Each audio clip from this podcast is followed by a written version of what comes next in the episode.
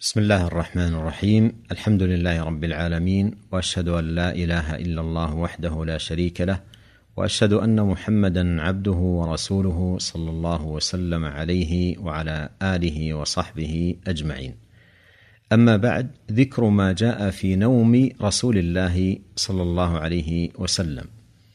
النوم آية من آيات الله العظيمة الدالة على وحدانيته سبحانه وكمال قدرته جل في علاه وتدبيره لهذا الكون. قال الله تعالى: ومن آياته منامكم بالليل والنهار وابتغاؤكم من فضله إن في ذلك لآيات لقوم يسمعون. وهو رحمة من الله سبحانه وتعالى بعباده ومنة منه جل وعلا عليهم. قال جل وعلا: ومن رحمته جعل لكم الليل والنهار لتسكنوا فيه ولتبتغوا من فضله ولعلكم تشكرون. أي ومن رحمته بكم أن جعل لكم الليل لتسكنوا فيه وجعل لكم النهار لتبتغوا فيه من فضله. عن البراء بن عازب رضي الله عنهما أن النبي صلى الله عليه وسلم كان إذا أخذ مضجعه وضع كفه اليمنى تحت خده الأيمن وقال: رب قني عذابك يوم تبعث عبادك. أخرجه أحمد. في هذا الحديث ثلاثة آداب تستحب للمسلم عندما يأوي إلى فراشه: الأول الاضطجاع على الشق الأيمن، والثاني وضع الكف اليمنى تحت الخد الأيمن، والثالث أن يقول: رب قني عذابك يوم تبعث عبادك، أي أسألك يا رب أن تقيني عذابك يوم تبعث عبادك للحساب. وهذا الدعاء مناسب لهذا الموضع غاية المناسبة، لأن النوم يذكر بالموت، بل إن النوم وفاة. وسيأتي في الحديث أنه صلى الله عليه وسلم إذا استيقظ من النوم قال: الحمد لله الذي أحيانا بعدما أماتنا وإليه النشور. والوفاة بعدها بعث وحشر وحساب وجزاء، فالنوم يذكر بذلك كله، فناسب أن يقول هذا الدعاء. وعن حذيفة رضي الله عنه قال: كان النبي صلى الله عليه وسلم إذا أوى إلى فراشه قال: اللهم باسمك أموت وأحيا. وإذا استيقظ قال: الحمد لله الذي أحيانا بعدما أماتنا وإليه النشور. أخرجه البخاري. قوله اللهم باسمك أموت وأحيا، اللهم بمعنى يا الله، حذف من أولها ياء النداء وعوض عنه بالميم المشددة في آخرها، ولذلك لا يجمع بين العوض والمعوض، فلا يقال يا اللهم. وقوله باسمك، الباء هنا للاستعانة، والجار والمجرور متعلق بقوله أموت وأحيا، أي على هذا حياتي ومماتي، كما قال الله: قل إن صلاتي ونسكي ومحياي ومماتي لله رب العالمين لا شريك له. وفي هذا أيضا التنبيه إلى افتقار المسلم واحتياجه إلى الذكر في كل أوقاته، ومن ذلك أن ينام على ذكر الله، وأن يستيقظ ذاكرا لله شاكرا له سبحانه. فكم من إنسان نام نومة فلم يقم منها.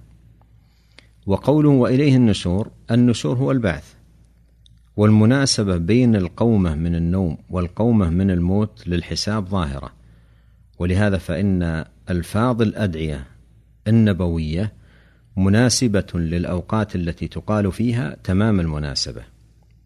وعن عائشة رضي الله عنها قالت: كان رسول الله صلى الله عليه وسلم إذا أوى إلى فراشه كل ليلة جمع كفيه فنفث فيهما وقرأ فيهما قل هو الله أحد وقل أعوذ برب الفلق وقل أعوذ برب الناس، ثم مسح بهما ما استطاع من جسده، يبدأ بهما رأسه ووجهه، وما أقبل من جسده يصنع ذلك ثلاث مرات. أخرجه البخاري.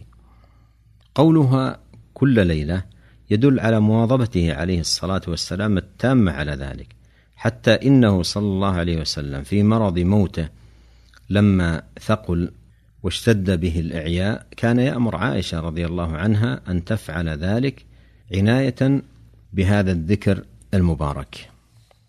قولها جمع كفيه، أي ضم إحدى الكفين إلى الأخرى مع إلصاقهما وإلصاق أصابعهما بعضها ببعض، ثم يبدأ فيقرأ فيهما قل والله أحد، قل أعوذ برب الفلق، قل أعوذ برب الناس، ثم مسح بهما ما استطاع من جسده، يبدأ بهما رأسه ووجهه وما أقبل من جسده، يصنع ذلك ثلاث مرات، يمسح بدءا من أعلى الرأس وينزل على الوجه ثم إلى الأسفل، ويمسح ما أقبل ثم ما أدبر، يحاول أن يعم بمسح الكفين جميع البدن.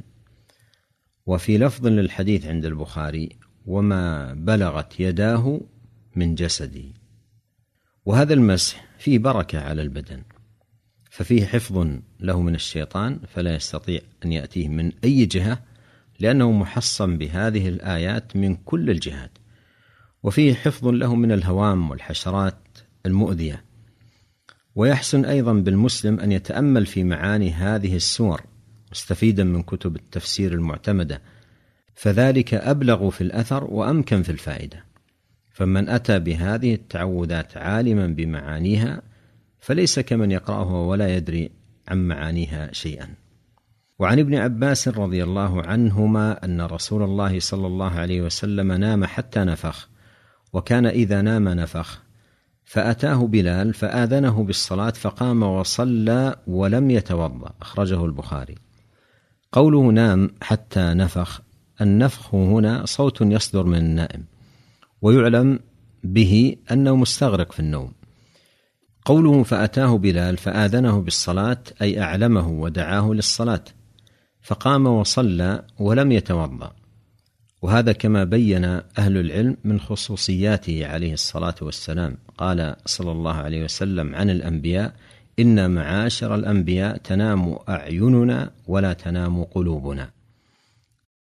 وعن أنس رضي الله عنه أن رسول الله صلى الله عليه وسلم كان إذا أوى إلى فراشه قال الحمد لله الذي أطعمنا وسقانا وكفانا وآوانا، فكم ممن لا كافي له ولا مؤوي، أخرجه مسلم. قوله الحمد لله الذي أطعمنا وسقانا، أي الحمد لله الذي من علينا بالطعام الذي يحصل به غذاء الجسم، ومن علينا بالشراب الذي يحصل به الري وذهاب العطش، وكفانا أي كفانا الأمور التي نحن مهتمون لها وساعون في تحصيلها، وكفانا كذلك من شر ما نخاف من عدو معتد أو ظالم. وآوانا أي من علينا بالمأوى، فمن دخل في بيته فأغلق عليه الباب ونام في ستر فهو في منة عظيمة، إذ لم يكن حاله كحال الدواب التي تنام منتشرة في العراء. لذلك قال فكم ممن لا كافي له ولا مؤوي، كم هنا للتكثير أي كثير ممن هم كذلك. وعن أبي قتادة رضي الله عنه أن النبي صلى الله عليه وسلم كان إذا عرس بليل اضطجع على شقه الأيمن، وإذا عرس قبيل الصبح نصب ذراعه ووضع رأسه على كفه، أخرجه مسلم. قوله كان إذا عرس بليل اضطجع على شقه الأيمن، أي إذا أوى إلى فراشه بليل وكان في الوقت متسع كاف للراحة فإنه ينام على شقه الأيمن كما تقدم، لكنه إذا عرس قبيل الصبح نصب ذراعه ووضع رأسه على كفه، أي إذا احتاج إلى النوم قبيل الصبح والوقت ضيق لا يكفي الاستغراق في النوم، أقام صلى الله عليه وسلم ساعدة لتكون منتصبة، وضع رأسه على كفه اهتماما بصلاة الفجر ورعاية لها، لأن الإنسان إذا نام على هذه الصفة لا يستغرق في نومه. فوأسفاه على أقوام يرمي الواحد منهم برأسه على وسادته في وقت متأخر من الليل غير مبال ولا مكترث بصلاة الفجر، والله المستعان. ومن أذكار النوم العظيمة ما ثبت في الصحيحين من حديث البراء بن عازب رضي الله عنهما قال قال لي رسول الله صلى الله عليه وسلم إذا أتيت مضجعك فتوضأ وضوءك للصلاة، ثم اضطجع على شقك الأيمن، ثم قل اللهم إني أسلمت نفسي إليك، ووجهت وجهي إليك، وفوضت أمري إليك، وألجأت ظهري إليك، رغبة ورهبة إليك، لا ملجأ ولا منجا منك إلا إليك، آمنت بكتابك الذي أنزلت وبنبيك الذي أرسلت. فإن مت من ليلتك مت وأنت على الفطرة، واجعلهن من آخر كلامك. قال: فرددتهن لأستذكرهن فقلت آمنت برسولك الذي أرسلت. قال: لا، وبنبيك الذي أرسلت.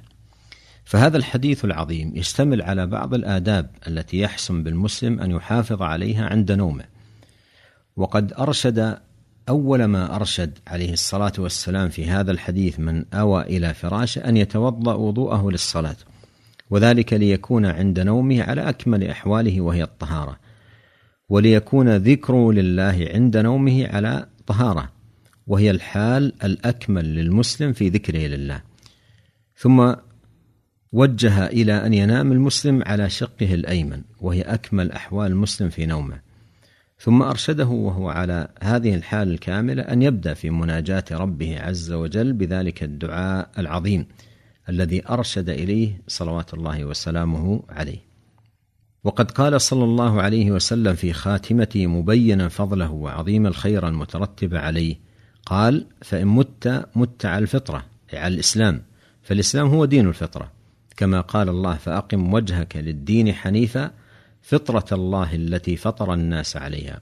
وقد جاء في بعض روايات هذا الحديث أنه قال: وإن أصبحت أصبت خيرا، أي إن لم تمت من ليلتك تلك أصبت في الصباح خيرا ثوابا لك على عنايتك بهذا الدعاء.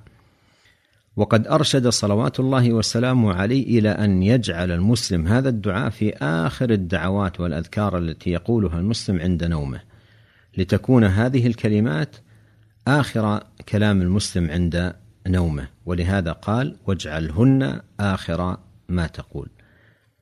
نسأل الله أن يوفقنا أجمعين لكل خير يحبه ويرضاه في الدنيا والآخرة. صلى الله وسلم على عبده ورسوله نبينا محمد وآله وصحبه أجمعين، والسلام عليكم ورحمة الله وبركاته.